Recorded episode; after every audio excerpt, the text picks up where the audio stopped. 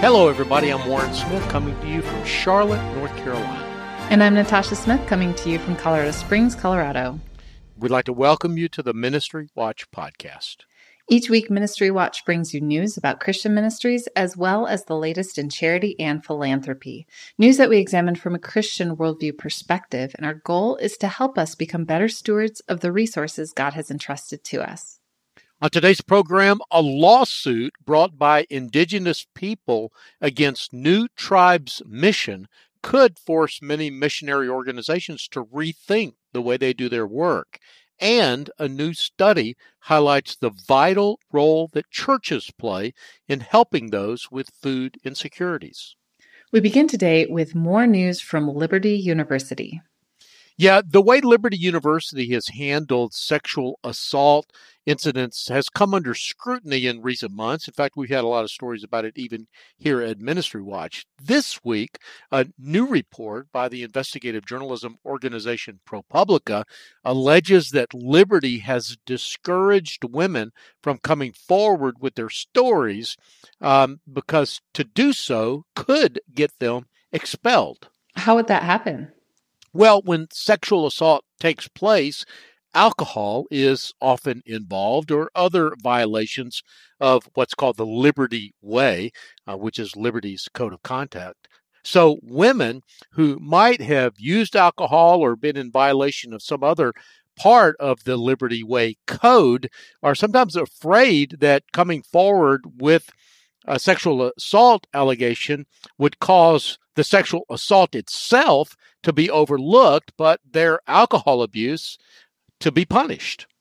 Is that a fear or has that actually happened? Well, according to the ProPublica report, it has happened. They cite the story of Elizabeth Axley among several. Uh, she was a freshman uh, when she was raped at an off campus party. Uh, she says that school officials told her that she had violated the school's code of conduct, again called the Liberty Way, by being at the off campus party where alcohol was being served. Now, she nonetheless went to the police, and one of the officers drove her to the local hospital where records show a nurse had documented 15 bruises, welts, and lacerations on her arm, on her face, and on her torso. And that is absolutely terrible. But Liberty has nearly 20,000 students. And while this case and the way it was handled certainly sounds like a problem, is it part of a trend? Well, the ProPublica report found credible evidence for about a dozen similar cases. That, that's still a relatively small number considering the size of the school and the number of years examined, but it's a cause for concern among students, faculty, alumni, and the community. And I should probably add that those dozen cases likely represent only a small fraction of the actual number because in such an environment, cases tend to be dramatically underreported. And in fact, today, as you and I are recording this, Natasha, which is on Thursday afternoon, Liberty students are planning a rally at Liberty to protest the way the school has handled these cases in the past. And among those who will be at the rally, invited to speak, include Rachel Denhollander, the whistleblower in the USA Gymnastics scandal, someone that we've had on this program. Uh, Rachel Denhollander's testimony in other cases have resulted in long prison sentences for uh, perpetrators of sexual abuse, including Dr. Larry Nassar.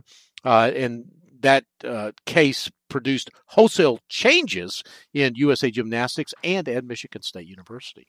Now, our next story also involves a Christian college.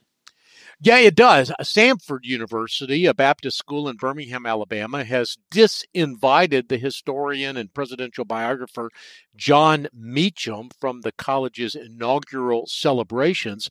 They're planning this week to inaugurate their 19th president, Dr. Beck Taylor. Now, Jon Meacham was disinvited over concerns about his ties to Planned Parenthood. Uh, Meacham was scheduled to speak November the 3rd, which was Wednesday, as part of a series of lectures at the lead up to the November 4 inauguration of uh, Taylor. However, the school pulled Meacham's lecture after a student created an online petition and a resolution that passed the Student Government Association, both calling for Meacham's removal from the inauguration activities. Uh, the Change.org petition was started by Emily Kirby, and it got more than a thousand signatures pretty quickly. And it stated that uh, they wanted Meacham's removal not because of the content of his lectures, but because of his beliefs and previous engagements. Uh, the petition says that Meacham's involvement with Planned Parenthood does not align with the university's uh, pro life stand. The resolution passed the Samford Student Government Association saying that the event be postponed for the same reasons. So, just how deep does Jon Meacham's support of abortion go? Well, you know, he's not known as a pro abortion activist by the general public. He's known as a journalist and uh, a biographer, but in fact, those ties go pretty deep. Uh, on October 6, uh, Jon Meacham headlined the Planned Parenthood South Texas annual luncheon, which is a big fundraising event, and he also spoke at the organization's 2019 luncheon as well. Warren, it kind of feels like college day here on Ministry Watch. Our next story also involves a university, and this one is the University of Nebraska.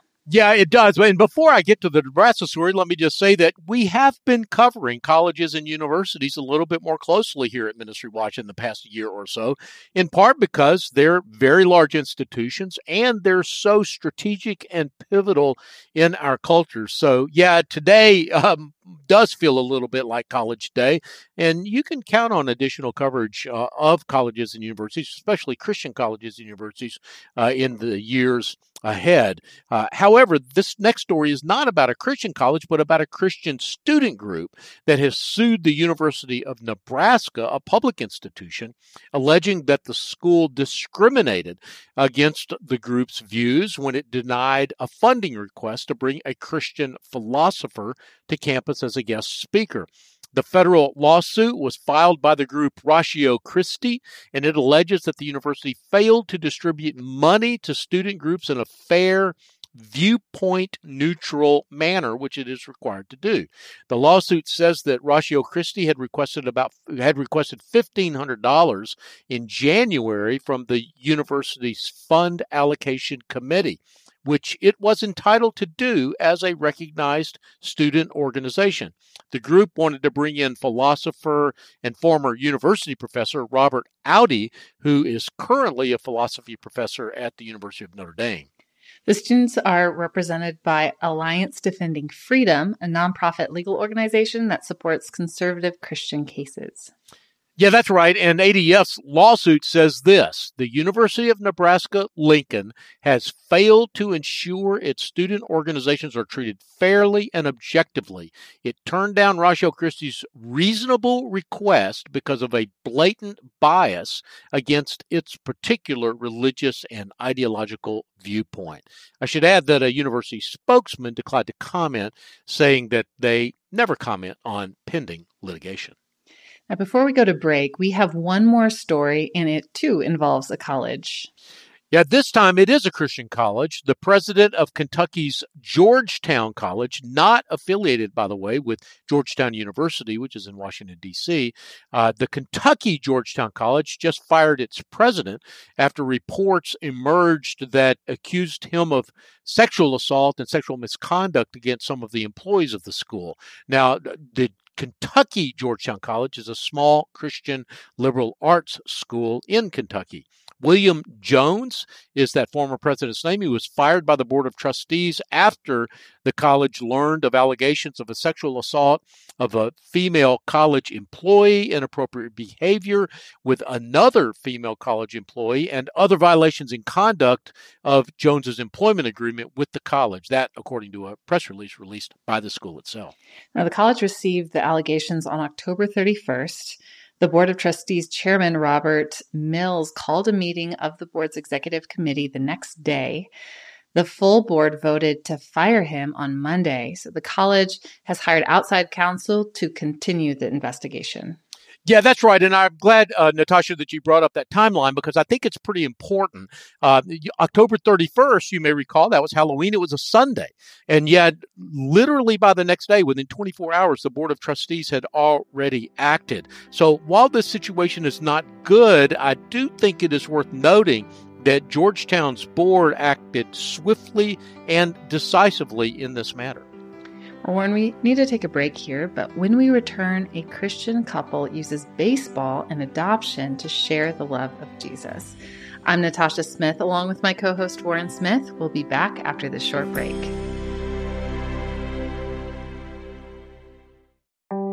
Hello, everyone. I'm Brittany with Save the Storks.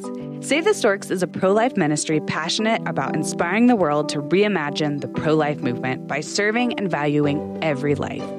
Save the Storks partners with pregnancy centers all across the U.S. to own and operate a stork bus to offer free ultrasounds and pregnancy tests to women in unplanned pregnancies. Stork buses park near college campuses, abortion clinics, shopping centers, and serve rural communities that lack medical care. Save the Storks is pleased to be the sponsor of the Ministry Watch podcast. For more information about our life saving organization and how we partner with pregnancy resource centers around the country, go to SaveTheStorks.com. That's SaveTheStorks.com.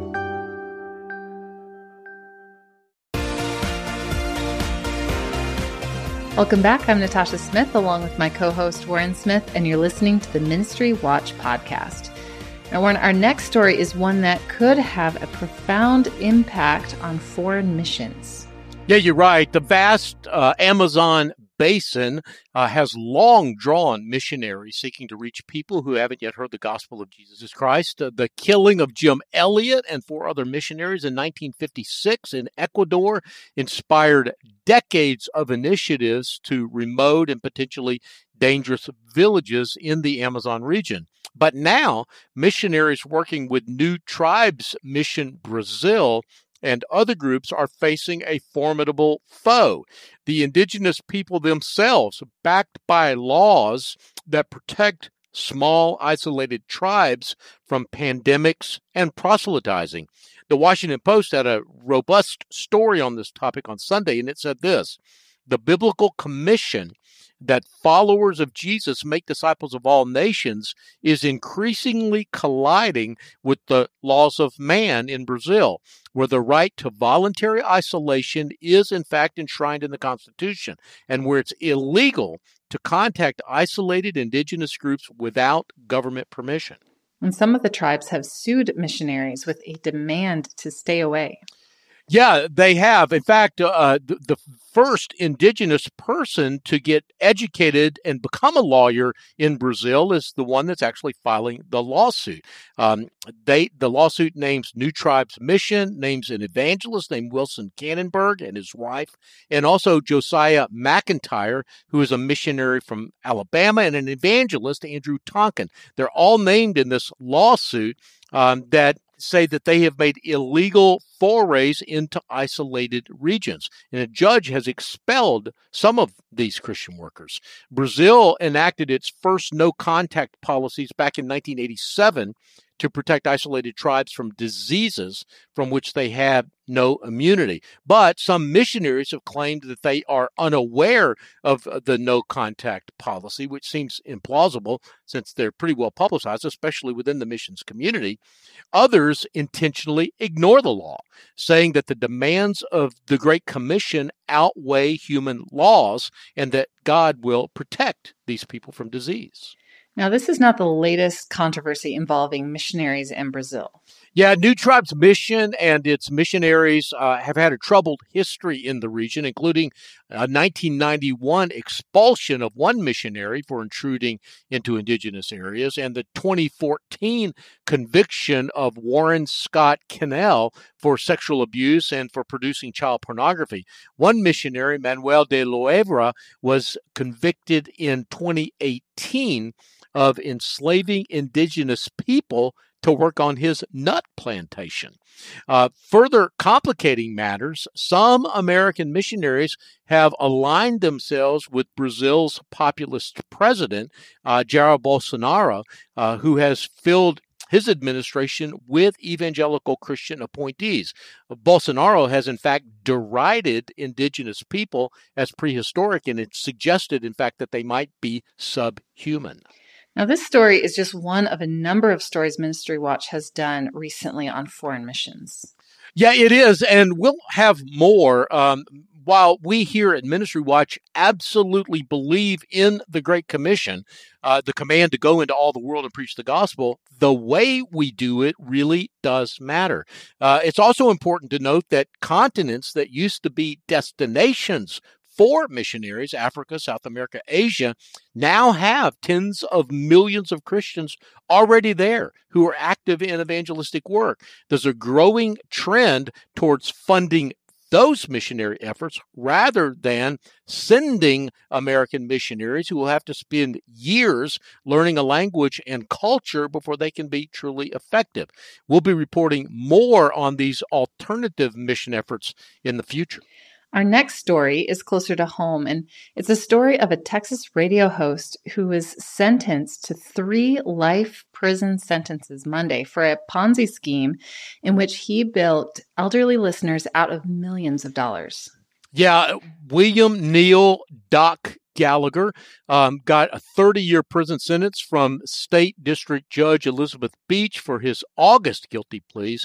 Uh, all of those sentences, the three life sentences plus the 30 year sentence, will be served concurrently. But uh, Gallagher is about 80 years old, so even though they're being served concurrently and not consecutively, he will likely die in prison. The sentencing came after more than a dozen senior victims testified during a three hour court hearing about losing anywhere from $50,000 to $600,000 invested in the Gallagher Financial Group. Yeah, some said that they had to sell their homes, borrow money from children, or take on part time jobs to supplement their Social Security benefits. In fact, that's what caused Lori Varnell, who was the chief of the Tarrant County District Attorney's Elder Financial Fraud Team, to say Doc Gallagher is one of the worst offenders I have ever seen. Man, this story is so heartbreaking. But why is it a story for Ministry Watch? Well, it's a good question. And the answer is because Gallagher and his Gallagher Financial Group advertised extensively on Christian radio uh, with the tagline, See You in Church on Sunday. He promoted his investment business in books such as Jesus Christ Money Master and on Christian radio broadcasts that he hosted. I wanted to highlight this story, Natasha, because this sort of fraud is a fraud that I see pop up pretty frequently. Uh, in fact, I featured a couple very similar frauds in my book, Faith Based Fraud. People will use Christian language to get victims to lower their guard. Uh, this story is a reminder that if someone is trying to get you to invest money with them, even someone that you know from church, you should ask the same tough questions that you would ask of any uh, financial opportunity. If the person you're questioning is truly a person of high integrity, he or she will welcome those questions because tough questions give them an opportunity to shine. Tough questions, in fact, are a gift to people of high integrity. They welcome them because they will have good answers. But if you get vague or defensive answers to tough questions, do not invest your money with that person. Warren, we have so many stories that can be quite discouraging. I mean, stories about scandal and fraud. But it's nice when we can finally feature a couple of stories that should encourage Christians. Yeah, that's right. And our next story uh, shows just how important the church is in helping care for the poor and hungry in this country. Almost half of U.S. congregations participate in some kind of food distribution program, according to researchers who analyzed data collected through the National Congregations Study, which is a nationally representative survey of congregations. These data indicate that in 2018, 48% of U.S. congregations either had their own food distribution program or supported efforts run by another organization, such as a food bank or food pantry. That's over 150,000 congregations in the U.S. actively supporting food programs. The study found that, unlike government programs, these faith based efforts generally provided help immediately to anyone who shows up. Is this a ministry primarily for small churches or larger churches? Well, both. Uh, consider, for example, Crossroads Community Baptist Church in Whitley City, Kentucky. That's one of the poorest communities in America. The population of this little Appalachian town is only about 1,200 people, and the church's food ministry, called the Lord's Cafe, gives free groceries to about 400 families in this small town. Also, when local kids are out of school for the summer, it feeds about 250 of these children three times a week. On the other end of the scale, you got the massive Crossroads Church in Cincinnati. It's a mega church and it'll deliver 100,000 Thanksgiving meals to those in need this coming Thanksgiving in just a few weeks. I should add that between 10 and 15 percent of Americans experience some level of food insecurity. Um, so even small churches, when you add them all up, when you combine them with 150,000 other churches also engaged in similar efforts can really make a huge difference. In fact, can come pretty close to eradicating that food insecurity problem. Wow, that is amazing. Now, let's focus on one more good news story before our break. And it's the story of Patrick and Katie Beth McCarthy, who use baseball to share the love of Christ. Yeah, that's right. Patrick McCarthy is the head coach at Faulkner University, uh, where he led the Eagles baseball team to the 2013 NAIA World Series title.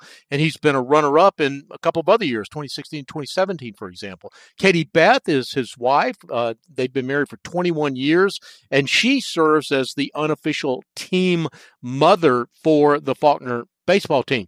But even though Patrick has posted a 552 to 163 one loss record at Faulkner. That's a stellar 772 average. He and Katie Beth say that they don't measure their success in wins and losses. Rather, the couple sees the baseball diamond as a mission field, a way to introduce players, many recruited from difficult backgrounds, to Jesus. In fact, dozens of Patrick's players have, over the years, become Christians after coming to Faulkner.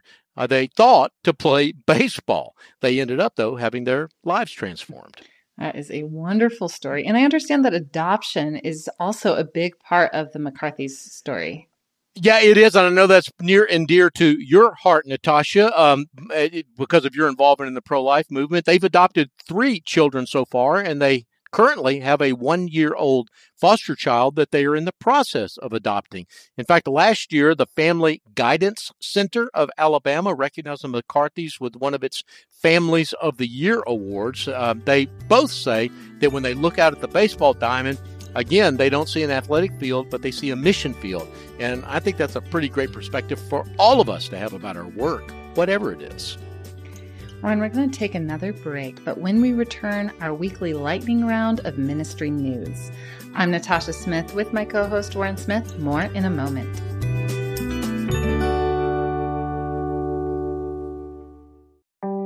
Hello, everyone. I'm Brittany with Save the Storks. Save the Storks is a pro life ministry passionate about inspiring the world to reimagine the pro life movement by serving and valuing every life. Save the Storks partners with pregnancy centers all across the U.S. to own and operate a stork bus to offer free ultrasounds and pregnancy tests to women in unplanned pregnancies. Stork buses park near college campuses, abortion clinics, shopping centers, and serve rural communities that lack medical care. Save the Storks is pleased to be the sponsor of the Ministry Watch podcast. For more information about our life saving organization and how we partner with pregnancy resource centers around the country, go to SaveTheStorks.com. That's SaveTheStorks.com.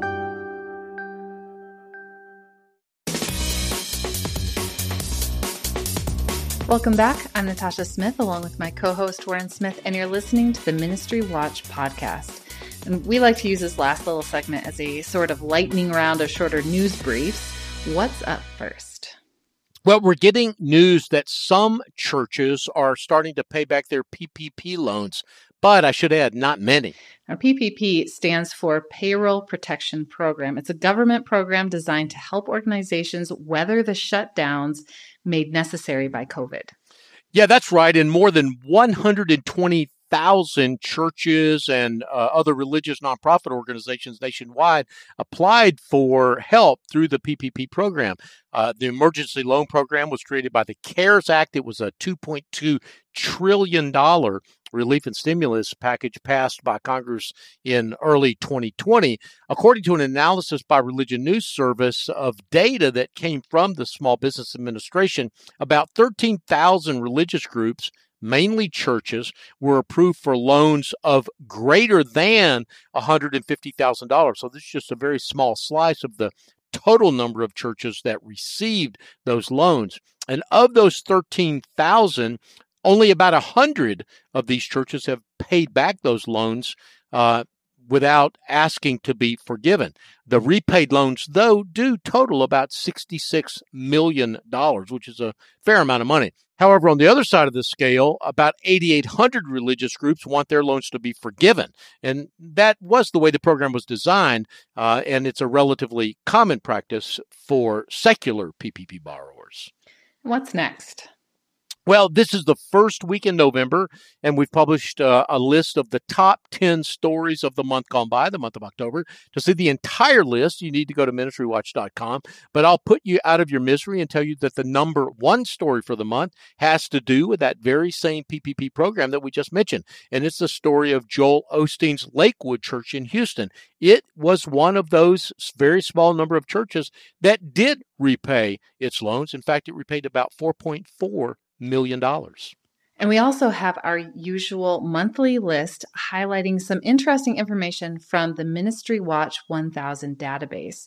What do you have this month? Uh, well, we have a list of ministries from the Ministry Watch 1000 database that have a negative net worth. That means that the amount of their liabilities exceeds the value of their assets. Now, why feature this list? Well, in most but not all cases, uh, a ministry with a negative net worth is in a pretty precarious financial situation. It means that the organization has financial obligations, usually debt or accounts payable, that it doesn't have the current ability to pay. A negative net worth is not always an indication of future trouble. Organizations that operate in a frugal manner might intentionally refrain from accumulating assets, and a temporary dip into negative territory could be a natural consequence of such a strategy. But even for these organizations, a negative net worth should be a temporary condition. Donors should be wary of contributing to organizations that have a negative net worth. They should, at a minimum, ask the organization why it has a negative net worth and what they plan to do to get back into the positive. Uh, they should get assurances that the practices that created this situation have changed and that the organization is on a path toward improved fiscal health. And I should also add that there are some well known ministries on that list, including Andrew Wommack Ministries and Promise Keepers. Do you have any final thoughts before we go? Well, just a reminder that there's a quick, easy, and free way that you can support this podcast, and that is simply to give us a rating on your podcast app. The more ratings we get, the more attention we get from search engines, and that helps new listeners find us. And by the way, when you give us a rating, leave a comment too. I read them all. The producers for today's program are Rich Rosell and Steve Gandy. We get database and other technical support from Kathy Guttard, Stephen DeBerry, and Casey Suddeth. Writers who contributed to today's program include Ann Steich, Steve Rabey, Brad Fulton, Bobby Ross Jr., Jessica Mundi, Hannah Dreyfus, Bob Smetana, and you, Warren. Special thanks to Religion Unplugged for contributing materials to this week's program. I'm Natasha Smith in Colorado Springs, Colorado. And I'm Warren Smith coming to you from Charlotte, North Carolina. And you've been listening to the Ministry Watch podcast. Until next time, may God bless you.